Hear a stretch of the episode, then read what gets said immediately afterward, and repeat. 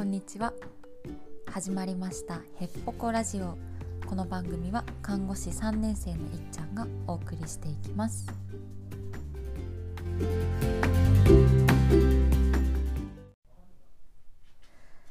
はいということで本日は4月18日日曜日です。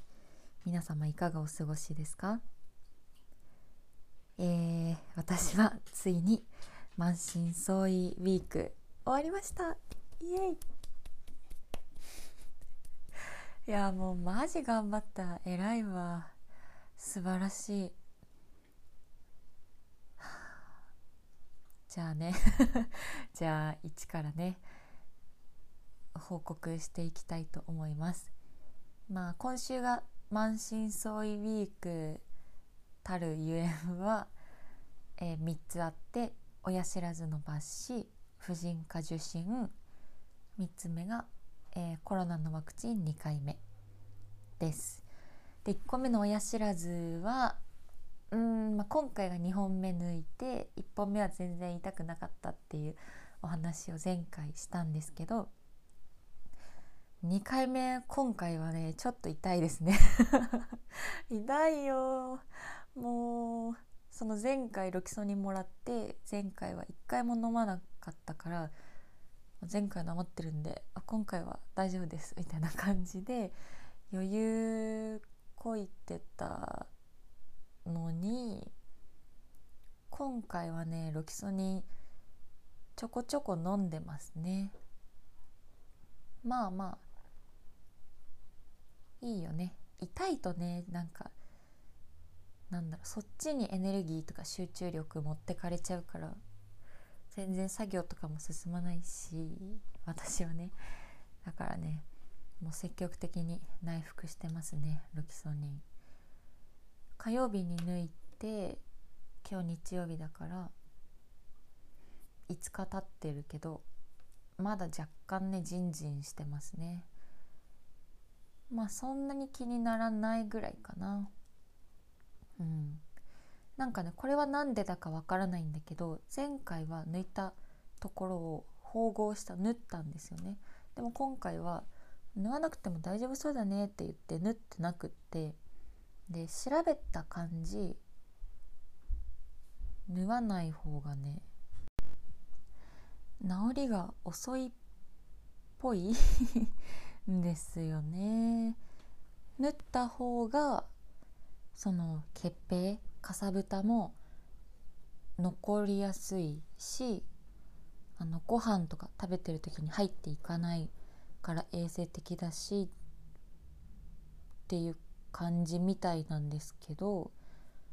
だからまあ先生が何で縫わなかったのかの真意が分かんないけどまあまあまあそんな別に大きく困ってるわけじゃないのでまあいいかなと思っています。なんで縫わないかわかる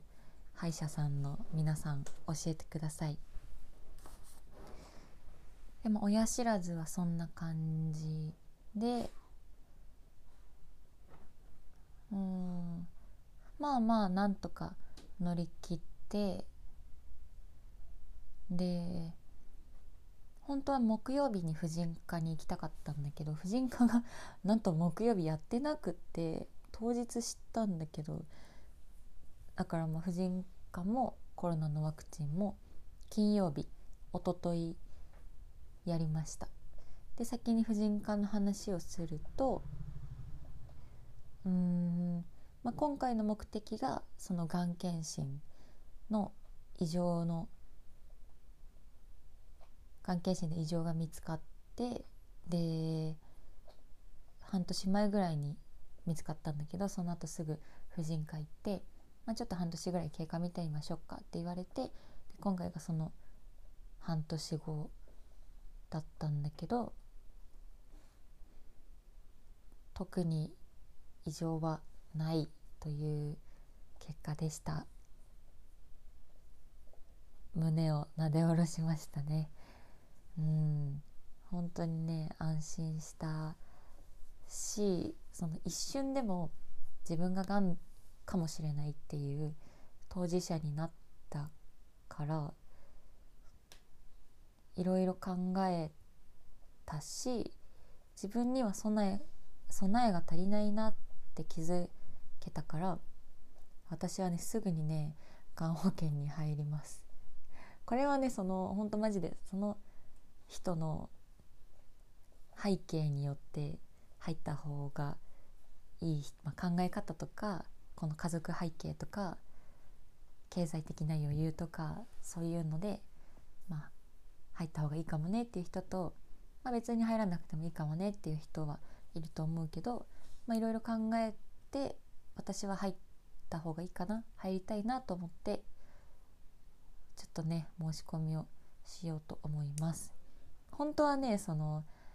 半年前に、まあ、婦人科行って「大丈夫そうですね」一応経過見てみましょうかって言われた時点でがん保険の申し込みをしたんだけどやっぱり無理ですって言われちゃってその半年後の受診の時にちゃんなんだろう半年後の受診の結果を見てからもう一回申し込んでくださいねみたいな返事だったので、まあ、今回その結果だったからもう一回申し込もうかなと思っています。でもう一個婦人科で知りたかったことがあって私貧血をね繰り返してるんですよね繰り返しててでうんまあ健康診断で引っかかってその貧血だねって引っかかって鉄剤飲んで復活してでまた何年後かにまた低いねってなって鉄剤飲んでみたいなのを繰り返してるんだけどこれは異常なことなんですよね。何かしらの原因があって貧血になってるからでその原因が婦人科系のこの内臓らへんにないかっていうのを知りたくて。で検査してもらった中では特にその貧血の原因になりそうなものはなくって。でなんかその流れでピルをね飲み始めることになりました。さらっと言ってるけどそのあなるほどなるほどと思って今回はあ、まあ、避妊目的で飲む人が多いと思う。あまあそうでもないかな。どうなんだろう。自分の周りの体感としては、まあ、避妊目的っていうよりかはそのなんだろういろんな疾患があってそれの治療とか予防のために飲んでる人が多い感じはするけど実際どうなんだろ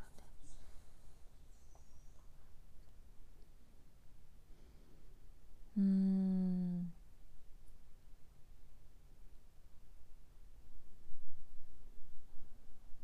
まあパッと出てこないなんか割合が分かったらいいかなと思ったけどあとはまあ生理のトラブルでなら悩んでる人とかも飲むか。PMS 月経前症候群とかあとは生理痛がすごい重いとか生理の血の量がすごい多いとかそういうのの改善にもね改善のためにも飲んでる人割といるんじゃないかな。あんまね私ちゃんとピルのことを知らなくて今回飲むってなってパンフレットとかをしっかり読んだんですけど、まあ、私が今回飲み始める目的は、えっと、貧血の原因検索のためですね。今回ピル飲んでこの出血量を抑えてでこれで、まあ、半年後とかに採血して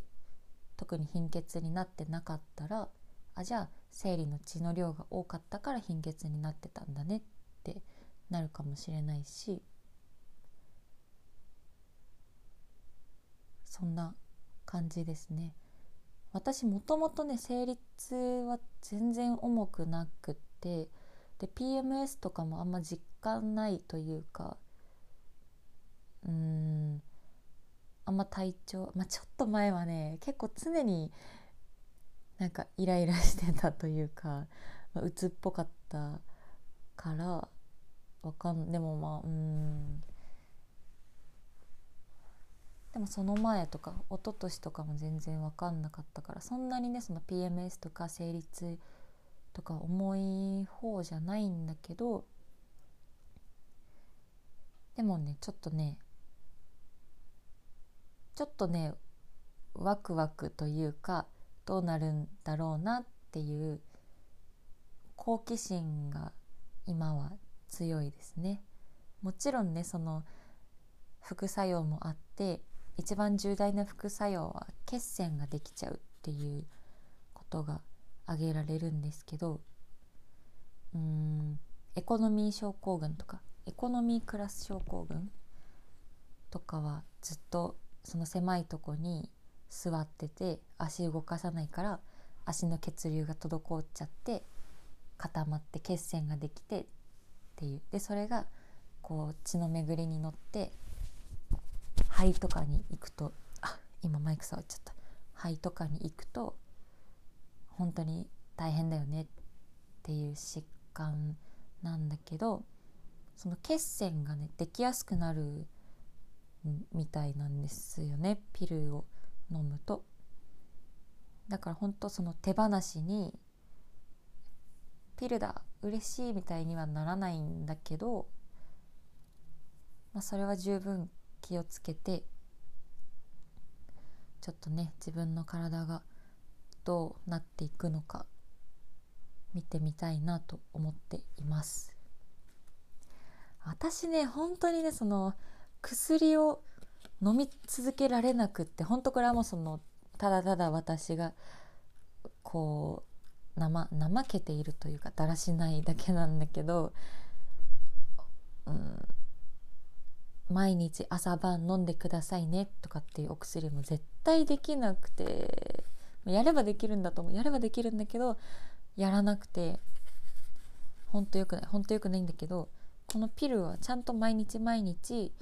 ほぼほぼ決まった時間に飲み続けることで効果を得られるお薬だからちょっとね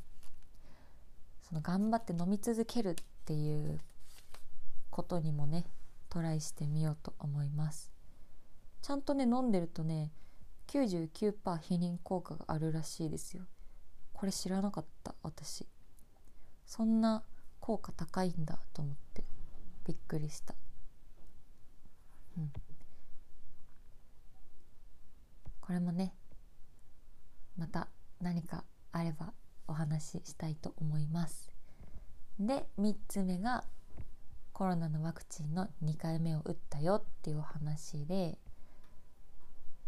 はあいや頑張ったよね本当。一昨日打ったんだけども本当もビビり倒してて1回目より2回目の方が副反応も強く出る人が多いし刺した時の針を刺した時の痛みもなんか2回目の方が痛かったっていう人もちらほらいて。で副反応の、まあ、例えば熱が出るとか体がめっちゃだるいとかそういうのはまあ本当副反応としてしょうがないというか私はそういうのは受け入れられるんだけど針を刺す時の痛みがもうそれはもうどうにも恋も受け入れたくなくて嫌で嫌でしょうがなかったんだけどいや本当打つのは打つんだよ。2回目ちゃんと打つのは打つんだけど嫌なものは嫌で夜勤明けにうちに行ってもう夜勤中とかずっと嫌だなみたいなことを 先輩とかにこぼしてたらすごいなんか夜勤終わりにみんな「じゃあ頑張ってねワクチン頑張ってね」みたいに励ましてくれてだいぶ心が安らいだんですけど、まあ、結果としては1回目よりは言いたかったけど言うほどではなかった。よかった。本当によかった。いやもうその中学生ぐらいの時に打った子宮頸がんがマジでトラウマ。そのワクチン。筋肉注射のそのワクチンがめっちゃトラウマレベルに痛かったから2回目もあのレベルなのかなと思ったけど全然でした。針を刺す痛みは大したことなかった。でその後の副反応はうんまあ結論を言うと熱は出なくってでもなんだろうな体がだるいとか寒気がするとかなんか風邪をひく前前とか病み上がりのあの体の重さはやっぱりあってで金曜日に打って夜勤明けに打ったんですけどその日いろいろあって婦人科とか行ったりね。いろいろしてたらお昼寝できなくていつも夜勤明けお昼寝するんですけどその日はお昼寝できなくてで金曜日の夜もう 6, 6時とか7時とかにその体のだるさとか寒気とか頭がぼーっとするみたいな症状あってでもこれが寝不足によるものなのか コロナのワクチンによるものなのかいまいちまあ分からず、まあ、もちろんコロナのワクチンの要素が大きいとは思うけど寝不足の要素も多分少なからずあってで、まあ、とりあえず寝ようと思って私の病院だけなのか分かんないけど私のとこはコロナのワクチンの2回目を打つと解熱剤がね2回分もらえるんですよね。で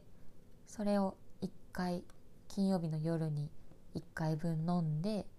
でもほんと8時とか9時には寝ててでねその私結構後の方に打ったんですよ2回目をだから先に打ってる先輩とか同僚がたくさんいて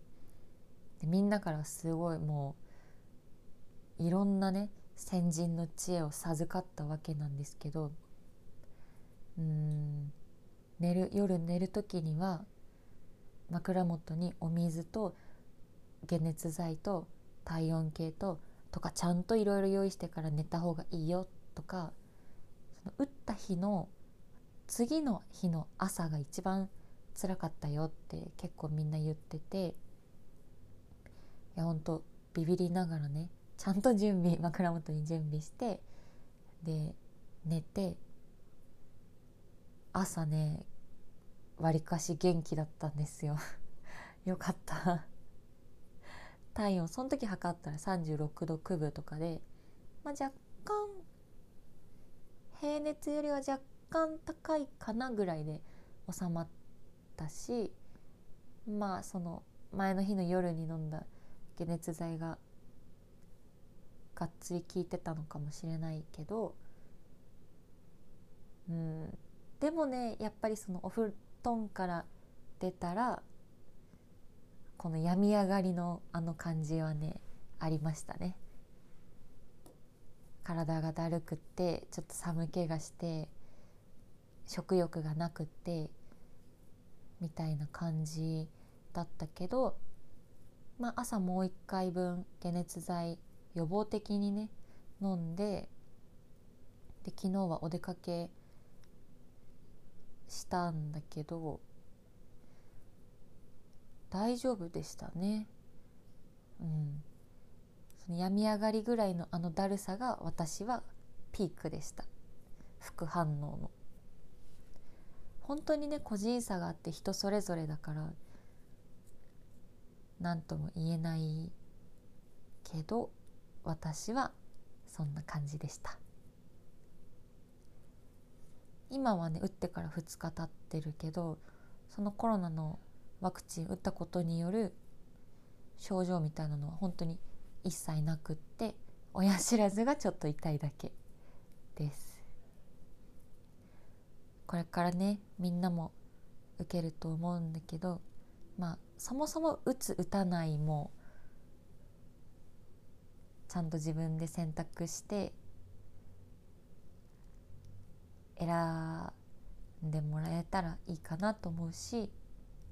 本当にその副反応の出方とかも人それぞれだからさめちゃめちゃ怖い人は別に打たないっていうね選択をするっていうのもそれはそれでね尊重されるべきだと思うし。ちゃんと後悔のないようにいろんなこと調べていろんなこと考えて打つ打たない選択をできればいいのかなと思います。今ねようやくおじいちゃんおばあちゃんたち高齢者の接種がちょっとずつ始まってうん医療者はほぼほぼ打ち終わったんじゃないかなどうかなうん私のとか打ち終わってるけどうんまあまあ少しずつみんなにね回っていくことを願っております。うん、えー、これで不安煽っちゃったかなみんなの。なんか別に不安を煽りたいわけじゃないしなんだろう考えを偏らせたいわけでももちろんないのであこんなのもあるんだなこんなパターンもあるんだなぐらいに思ってもらえればと思います。風邪ひかないようにね過ごしてくださいね。最近まああったかいけどね。ではまた次回。